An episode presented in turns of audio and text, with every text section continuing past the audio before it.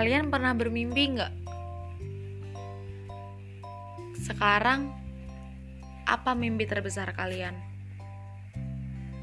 Satu mimpi yang benar-benar pengen diwujudin, dan itu kalian berjuangin sampai sekarang. Pernah bayangin gak sih hidup tanpa mimpi? Mimpi bukan bunga tidur. Ya kayak kita hidup tapi gak ada tujuannya. Jalan aja. Gak ada hal yang benar-benar kita cari di masa depan.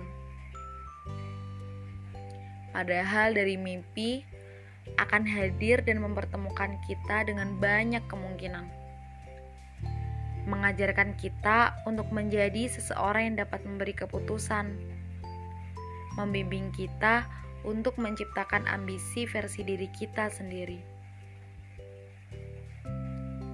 Menurut kalian, mimpi itu apa? Ada yang pernah menulis mimpinya di atas kertas, lalu membiarkannya mengering dan hanya menjadi bekas. Asal kita tak kunjung bergegas. Saya pernah. Cerita ini dimulai ketika masih berada di bangku SMA. Ya benar-benar saya kira akan saya pasrahkan saja mimpi-mimpi itu kepada kertas dan pena. Waktu itu saya tulis 100 mimpi. Lalu melipatnya hingga hampir tak pernah lagi mencoba untuk membukanya. Seenggak serius itu ya ternyata saya menanggapi mimpi saya sendiri. Tapi kali ini berbeda.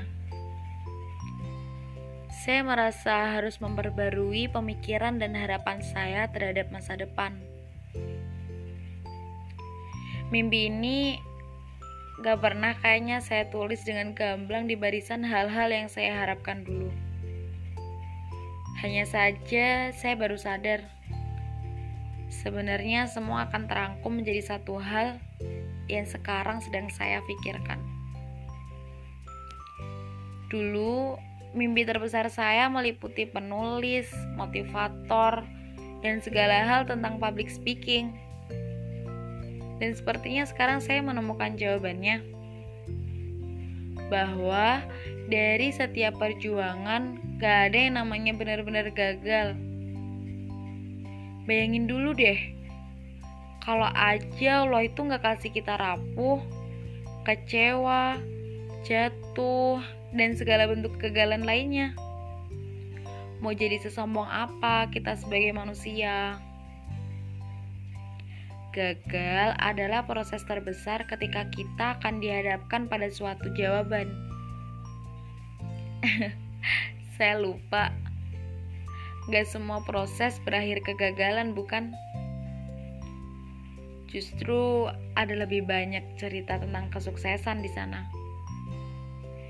Saya terlalu fokus karena sudah terlalu banyak gagal yang saya rasakan. Awalnya ketika kita gagal, bakal kerasa kayak sebodoh itu ya saya. Kenapa semua orang bisa? Kenapa mereka bisa hebat? Kenapa mereka bisa sukses? Saya bisa apa? Ini perkara proses terbesar dan juga ujian terbesar yang gak kita sadari. Seperti kalau kita dapetin apa yang kita mau, kita dapetin apa yang kita minta, pasti akan merubah setidaknya separuh dari kondisi diri kita. Akan terjadi perubahan besar, dan itu adalah ujian yang mencapai pada titik di mana penuh luka seakan syarat untuk mendapatkannya. Jadi cerita pertama ini akan saya buka dengan mimpi saya yang baru saja lahir. Mimpi yang masih bayi sepertinya. Semoga kali ini benar-benar saya tekuni ya. Gak saya tinggal begitu saja di tengah jalan. Setelah beberapa bulan yang lalu, saya mencoba menyebarkan pemikiran sederhana saya. Hari ini saya mendapatkan email dari YouTube tentang 100 subscriber. Senang. Iyalah, saya gak pernah ngira kalau mimpi itu kini sedang menaiki satu anak tangga. Saya ingin menjadi manusia bermanfaat bagi orang lain. Dan ada banyak lagi kata ingin yang memenuhi pikiran selama itu kebaikan.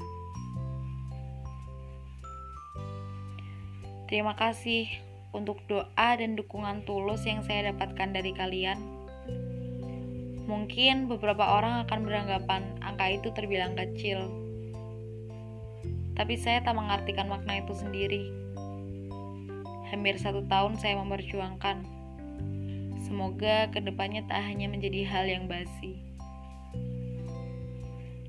Kita tak akan pernah selesai mematok tolak ukur jika kita tak tanamkan rasa syukur. Ketika selama hidup kita mengerti makna berjuang, maka energi dan semangat kita akan tersalurkan dengan jelas tanpa sia-sia terbuang.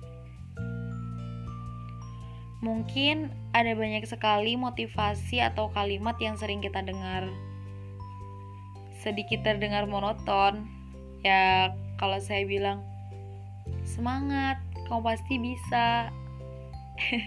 Gak apa-apa. Karena memang sebenarnya kita bisa mencapai itu semua.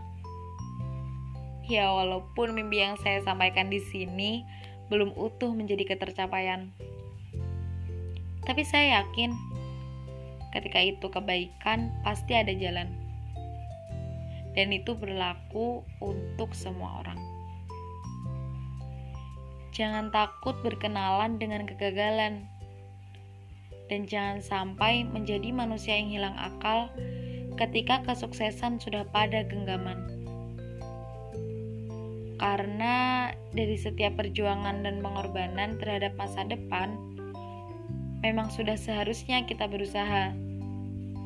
Kalau enggak, terus untuk apa kita diciptakan? Optimis, segala kunci dan jawaban ada pada kita sendiri.